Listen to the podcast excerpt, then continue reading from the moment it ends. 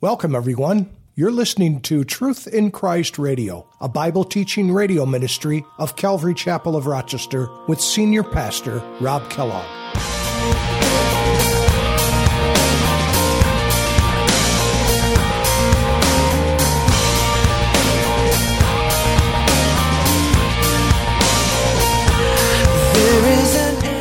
God tells him that. Moses, you're old, you're going to die.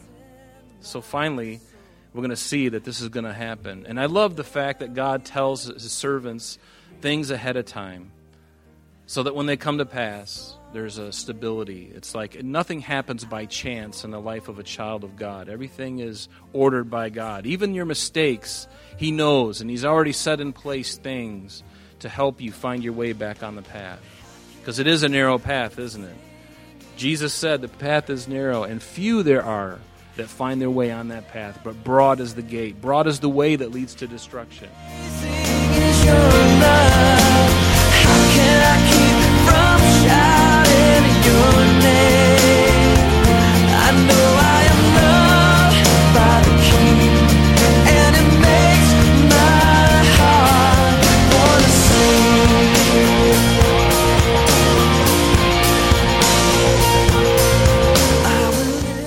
Welcome, everyone, to this edition of Truth in Christ Radio. Today, Pastor Rob begins a three part series of the final two chapters of the book of Deuteronomy. Pastor Rob begins in chapter 33 by analyzing the final blessing of Moses on the tribes of Israel. As we learn in chapter 32, God bestowed the blessing on Moses and explained to him he would die soon. It's such a blessing to learn that our God knows our future, and because He does, He guides us on that narrow path. Moses was a man of God and obedient to God's will. We too should also be obedient to what Jesus tells us in His Word so that we don't stray from that narrow path. Let's listen to Pastor Rob with today's message. If you could, let's open up to Deuteronomy chapter 33, and we are going to read this entire chapter, and then we're going to come back and take a look at it. It says, Now this is the blessing which Moses, the man of God, blessed the children of Israel before his death. And he said, The Lord came from Sinai and dawned on them from Seir. He shone forth from Mount Paran, and he came with ten thousands of saints. From his right hand came a fiery law for them. Yes, he loves the people. All his saints are in your hand. They sit down at your feet and everyone receives your words. Moses commanded a law for us, a heritage of the congregation of Jacob, and he was king in Jeshurun when the elders or when the leaders of the people were gathered and all the tribes of Israel together. Let Reuben live, and here is his final blessing, really, on the 12 tribes. Let Reuben live and not die, nor let his men be few. And this he said of Judah. Hear, O Lord, the voice of Judah and bring him to his people. Let his hands be sufficient for him, and may you be a help against his enemies. And of Levi, he said, Let your Thummim and your Urim be your Holy One, be with your Holy One, whom you tested at Massah, and with whom you contended at the waters of Meribah, who says of his father and mother, I have not seen them, nor did he acknowledge his brothers or know his own children. For they have observed your word and kept your covenant, and they shall teach Jacob your judgments, and Israel your law. They shall put incense before you, and a whole burnt, a burnt sacrifice on your altar. Bless his substance, O Lord, and accept the work of his hands. Strike the loins of those who rise against him, and those who hate him, that they rise not again. Of Benjamin he said, the, lo- the beloved of the Lord shall dwell in safety by him who shelters him all the day long, and he shall dwell between his shoulders. And of Joseph he said, Blessed of the Lord is his land, with the precious things of heaven, with the dew and the deep lying beneath, with the precious fruits of the sun, with the precious produce of the months, with the best things of ancient, with the best things of the ancient mountains with the precious things of the everlasting hills, with the precious things of the earth and its fullness, and the favor of him who dwelt in the bush. Let the blessing come on the head of Joseph and on the crown of the head of him who was separate from his brothers. His glory is like a firstborn bull, and his horns like the horns of the wild ox. Together with them he shall push the peoples to the ends of the earth. They are the tens, ten thousands of Ephraim, and they are the thousands of Manasseh. And of Zebulun he said, Rejoice, Zebulun, in your going out, and Issachar in your tents. They shall call the peoples of the mountain, they shall offer sacrifices of righteousness for they shall partake of the abundance of the seas, and of treasure hidden in the sand.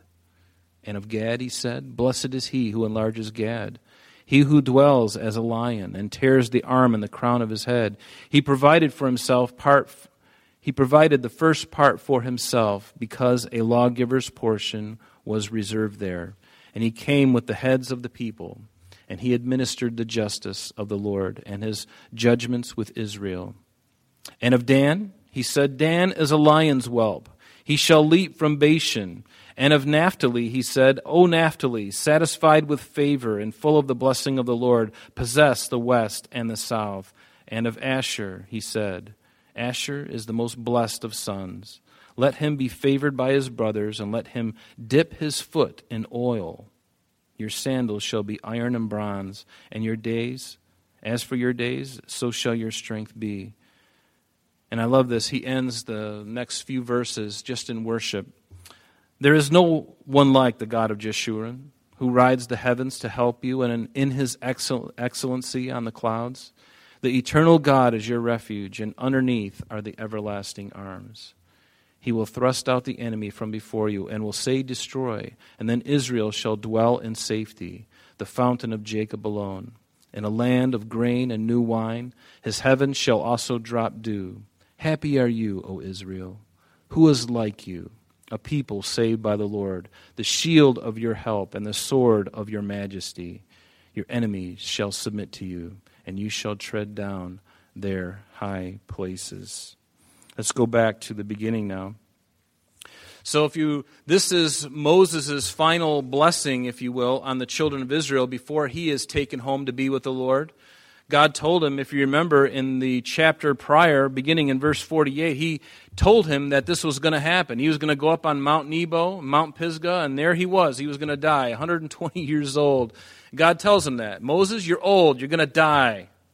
So finally, we're going to see that this is going to happen. And I love the fact that God tells his servants things ahead of time so that when they come to pass, there's a stability. It's like nothing happens by chance in the life of a child of God. Everything is ordered by God. Even your mistakes, He knows, and He's already set in place things to help you find your way back on the path.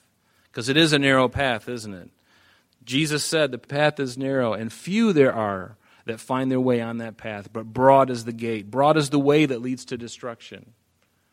Right? And so God shares with these things with Moses in advance.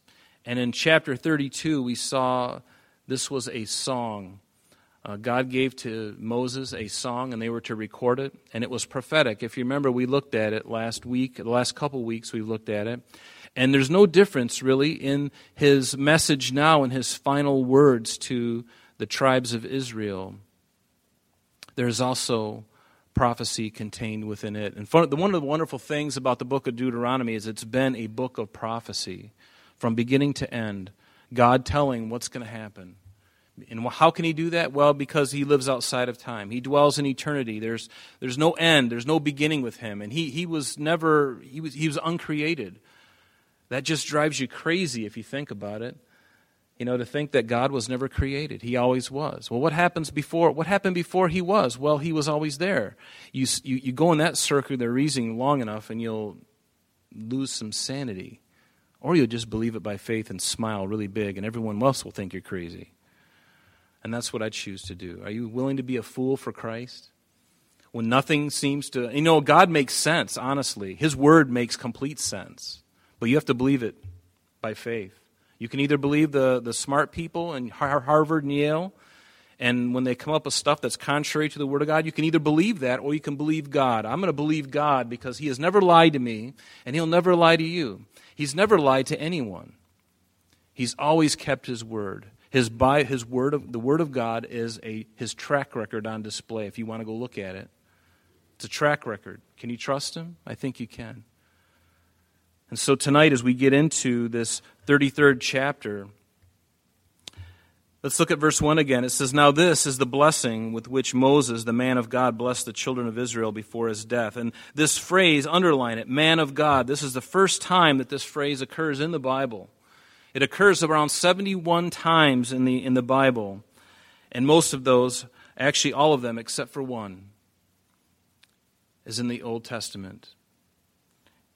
And it refers, whenever the word phrase man of God is spoken of, it speaks of Moses. It certainly speaks of the angel of the Lord, which some believe are, is a pre incarnate uh, visitation of Jesus Christ, what we call a theophany. Sometimes it's, it's been Samuel that this phrase will be used for, and others. And it also occurs once in the New Testament where Paul calls to Timothy. He says, But you, O man of God, flee these things. And he's speaking of all kinds of evil. The love of money is the root of all kinds of evil, of which some have strayed from the faith in their greediness and pierced themselves through with many sorrows. But Paul said to Timothy, But you, O man of God. Isn't that wonderful that it's not just Moses, it's not just the angel of the Lord, it's not the Old Testament prophet Samuel, it's a person like Timothy who was timid according to what we understand. And are you timid tonight? Do you think God sees you any less than perhaps Timothy or Moses? He says he's not a respecter of persons, is he? He's not. He doesn't look at your life and see you as something inferior to someone else. So Moses, he was not only a man of God, but he was also referred to as a deliverer, a lawgiver, a prophet. We know that at the very end of this chapter, which we're going to read tonight, in, in the 34th chapter, in verse 10, it says, But since then there has not arisen in Israel a prophet like Moses. A prophet like Moses. He certainly was a prophet, whom the Lord knew face to face. What a wonderful testimony to have seen God face to face. Certainly not in his essence, his spirit, because the Bible says that no man can stand before God and live but for some reason he was able to stand before Christ or some image of him in a veiled uh, a form to where he would even glow when he came down off the mountain. Wouldn't you like that? Very few people, only one that I know of, that has had that opportunity, and Moses is one. But notice as verses 2 through 5, again, before we get into this final blessing on the tribes of Israel, he begins it with praise. And I love this. The Lord came from Sinai and dawned on them from Seir. He shone forth from Mount Paran. These mountains that he's referring to, the Sinai, Seir, and Mount Paran, these are all places where God had given to Moses' statutes and laws. Certainly from Sinai, we remember that, where he gave him the Ten Commandments and many other statutes, but also in other mountains. And it says, For he came with ten thousands of saints. From his right hand came a fiery law from them. And then verse 3, yes, again, Moses continuing in his worship. Yes, he loves God, he loves the people, and all his saints are in your hand. And aren't you glad that you're in the hand of God and not in the hand of the devil? The Bible says that nothing can, in heaven above or on earth beneath can take you out of his hand. If you are in Christ, you are secure. Are we talking about assurance of salvation, the security, eternal security? Absolutely, because when God does a work, it's very good. Read the first few weeks or first few days, I'm sorry, of the creation event. He created and he said it was very good. He created and he said it was good. When God does a work in your heart, it is very good and he will not leave you nor forsake you. But he goes on.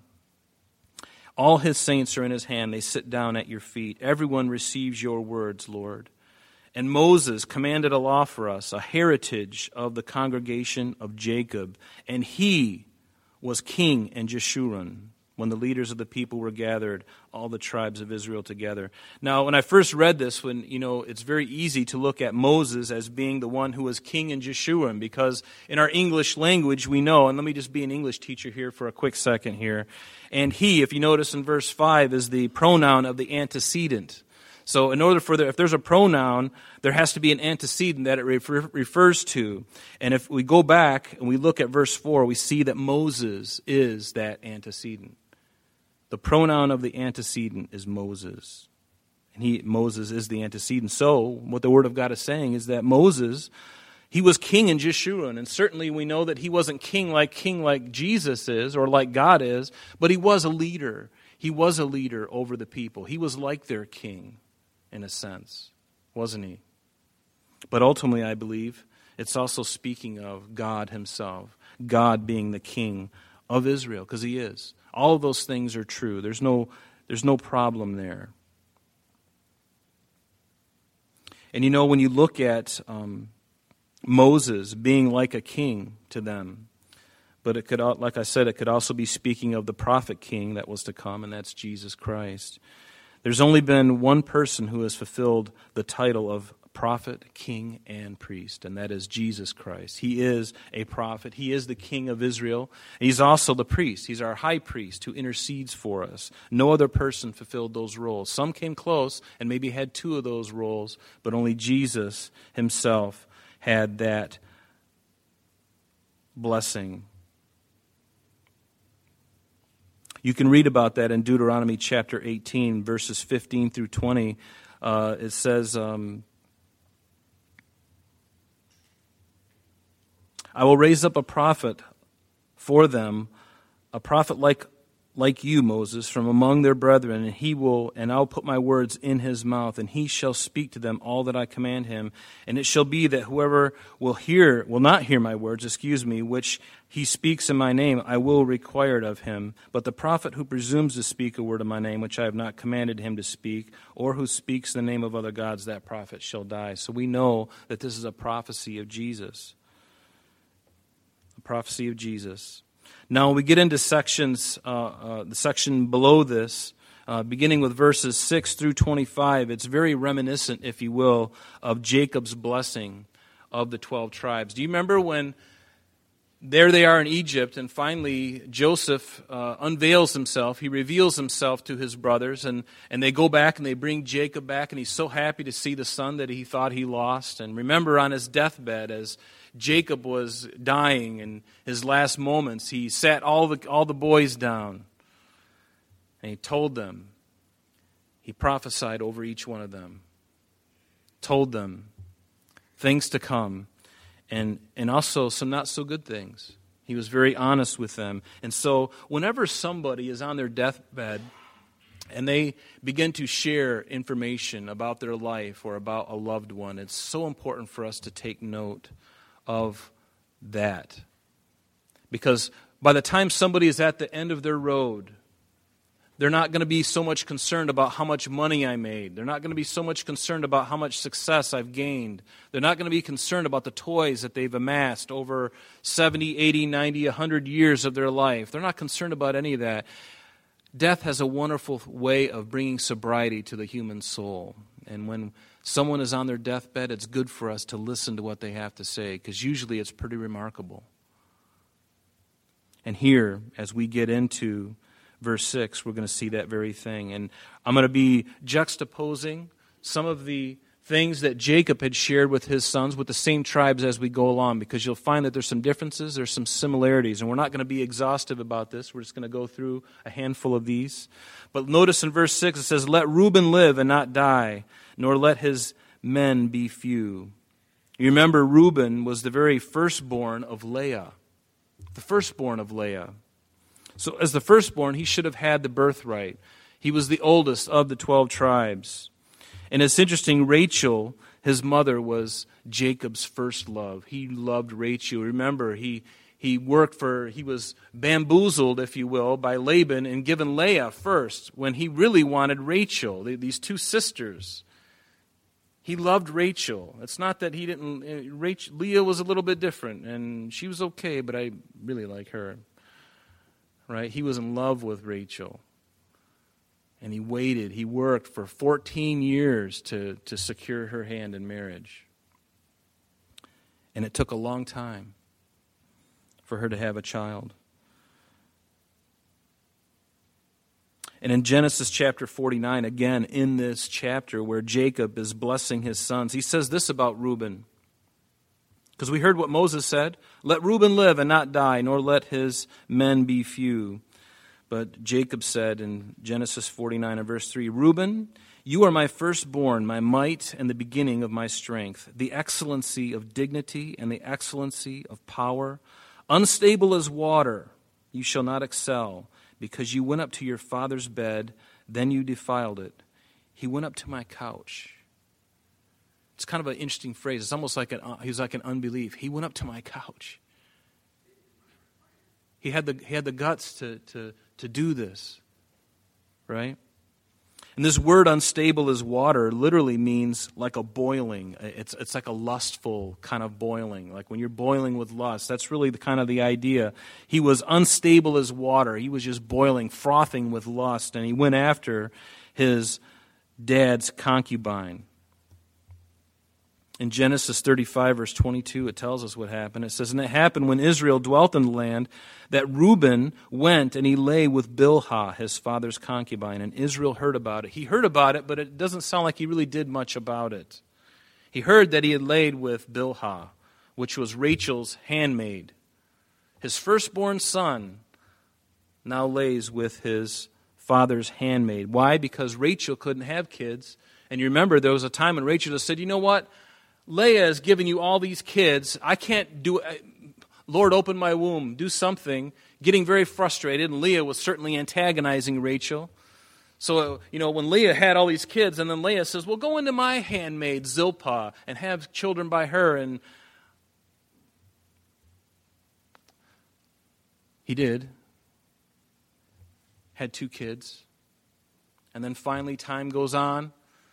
Rachel's wondering, What has the Lord done? He's closed up my womb. And so she gets frustrated and says, Why don't you just go into Bilhah?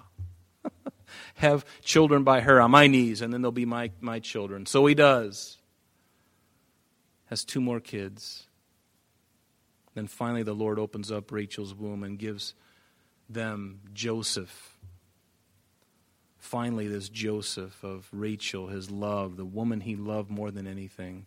And finally, their firstborn, Joseph and then his brother Benjamin, the youngest of the brothers.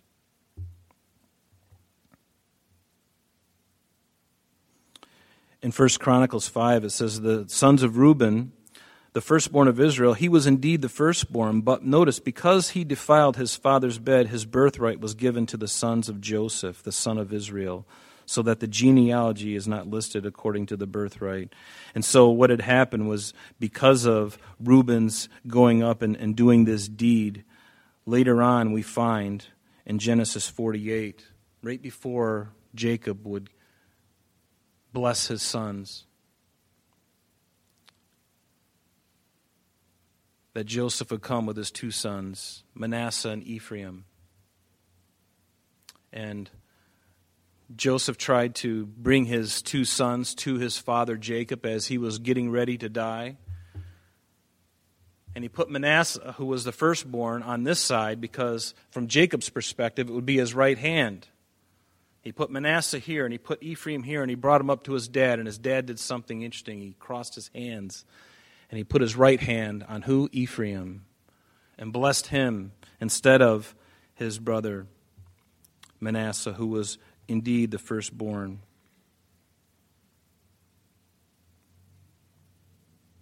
So he says, Let Reuben live and not die, nor let his men be few. And why is this? Let Reuben live and not die? Because Reuben was worthy of death, wasn't he? By going up to his father's concubine and laying with her, he uncovered, as the Bible says, his father's nakedness because he had been with her. In Leviticus 20, verse 10 says this The man who commits adultery with another man's wife, he who commits adultery with his neighbor's wife. Unfortunately, that's all the time we have for today. But please join us next time as Pastor Rob continues our study in the book of Deuteronomy. Calvary Chapel of Rochester is located at 2503 Browncroft Boulevard, Rochester, New York, 14625. You can reach us at our church office between 9 a.m. and 4 p.m. Monday through Friday at area code 585 586 3140. If you would like to have an audio CD of today's message mailed to you in its unedited form, simply mention today's date when contacting our church office. And that number again is 585 586 3140. You can also contact us via the web by logging on to www www.calvaryrochester.com. There you will be able to access a number of useful things such as information concerning our beliefs, ministry and contact information, our location and service times, and much more. You can even download the radio and sanctuary messages in MP3 format free of charge from the resources link. To listen to Calvary Chapel of Rochester Sanctuary messages or Truth in Christ radio on your mobile device, just subscribe to both through Google Play or Apple Podcast. We are so glad that you could join us today, and if there is any way that we could bless you in your walk with Jesus Christ, please don't hesitate to call our church office. Remember, Jesus said, I am the way, the truth, and the life. And for this cause I have come into the world, that I should bear witness unto the truth. Everyone who is of the truth hears my voice. May God bless you in abundance today as you walk with Him. And until next time, this has been Truth in Christ.